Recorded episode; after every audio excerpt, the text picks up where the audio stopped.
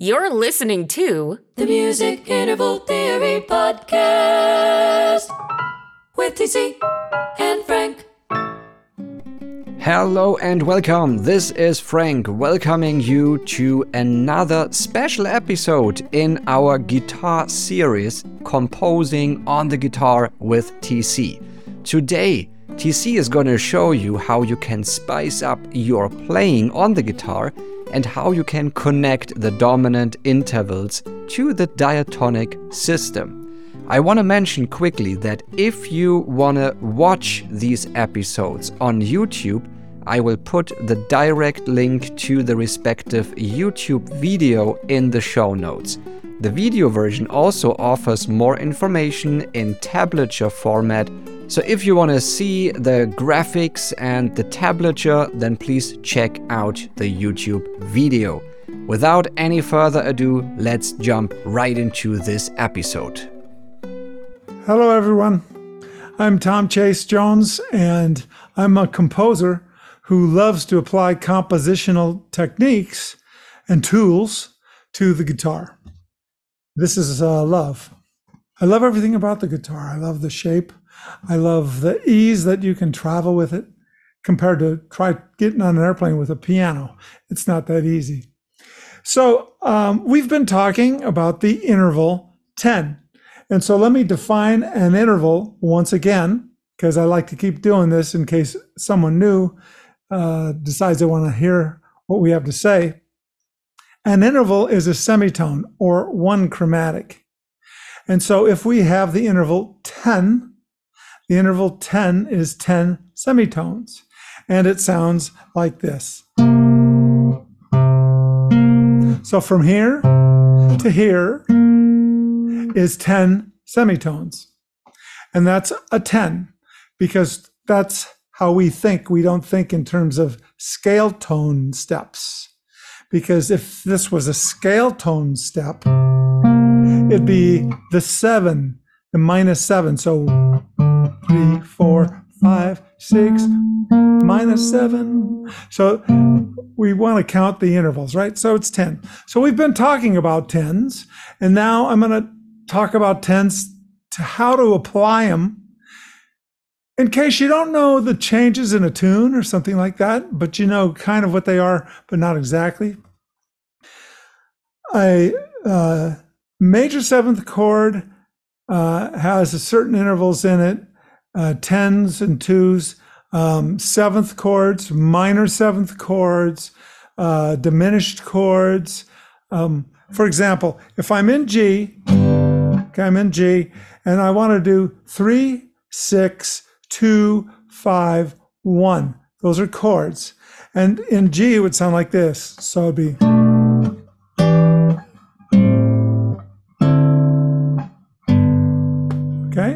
I'm voice leading a little bit. So every one of those chords has a 10 in it. And the 10 is the root, and they've got the minus 7 in it. So let's say I'm in G blues, which that would mean the, the, uh, the G chord would also have a minus 7 in it. So let's let's say I'm I'm going to do three six two five one. You only need the tens. So look, here's here's the three, six, two, five, one. Okay. Let me put a 10 on top of each one of those.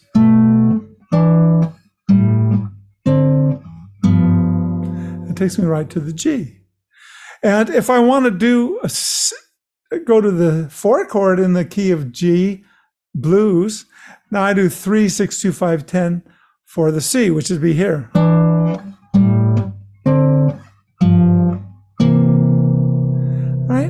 So let's say you don't know, you're not sure if it's a, a minor seven flat five chord or just a minor seven chord. Just comp on the 10.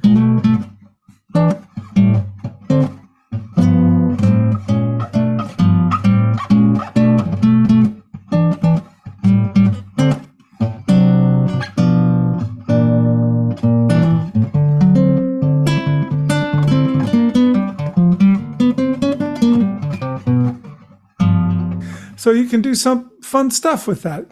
That's called an outside interval because it's a big interval and it's outlining the chord.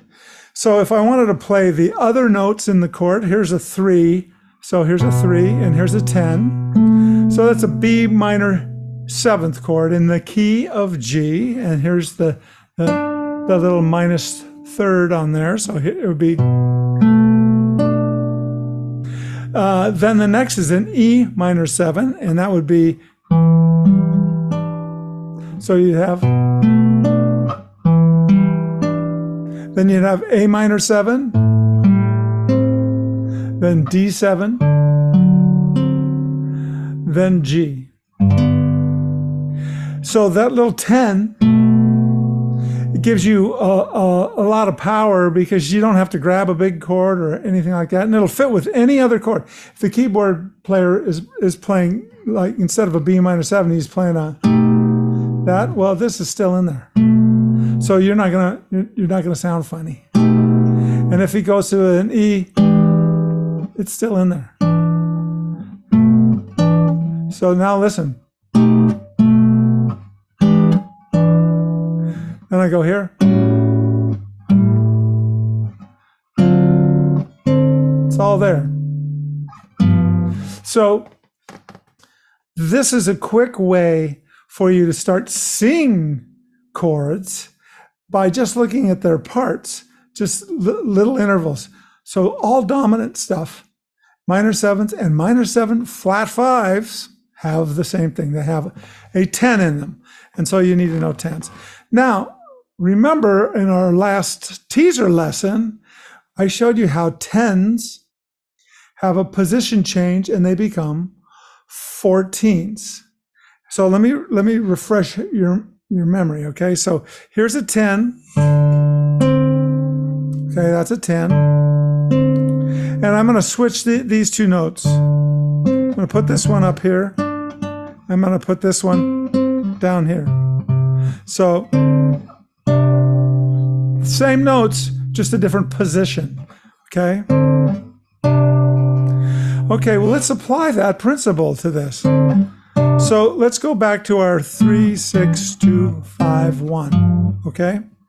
So instead of going, I can go to the 14 of this, which will be up here. So that'll give me this. Right?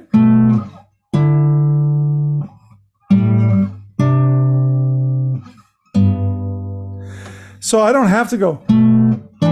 I can go. That gives me a little bass movement if I want.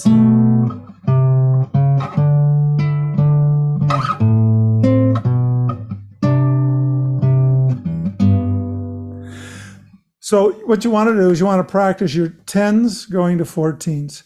And here's what a 10 looks like on this set of strings. So on this set of strings and this set of strings, 10s look the same. It's all tens, right?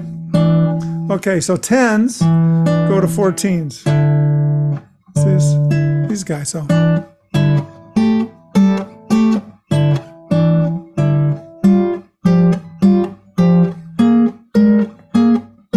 Easy to practice those.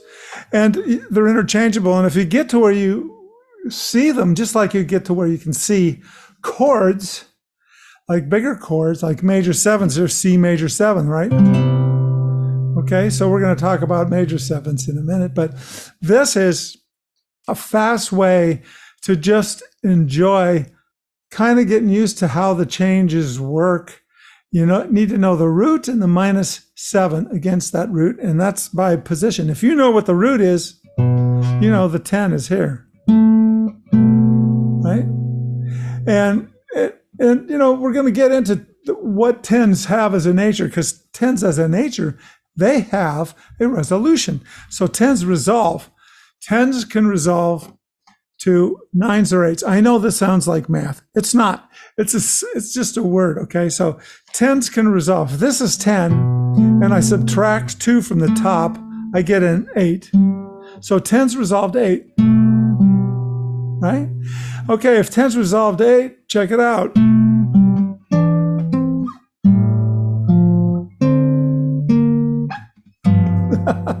I'm just using the resolution. And this is composition for film scoring applied to the guitar. That's what we want to do. We want to apply composition for film scoring or for concert pieces to the guitar because the guitar is a sweet instrument. You could take it to the beach, and if you could play a few songs on it, you'll be very popular. And that, especially if you're in California. So that's that's the little lesson on tens, and uh, the next little teaser I'm going to show you how we implement ones and tens together, but we'll review the ones. Okay, so everybody, thank you for tuning in, and uh, we will talk to you or see you. You'll see me. I won't see you. Maybe I will. I'll pretend I could see you. Okay, take care. Bye. This podcast is powered by the Music Interval Theory Academy, your resource for getting clarity and confidence in music composition and orchestration. See you inside at musicintervaltheory.academy.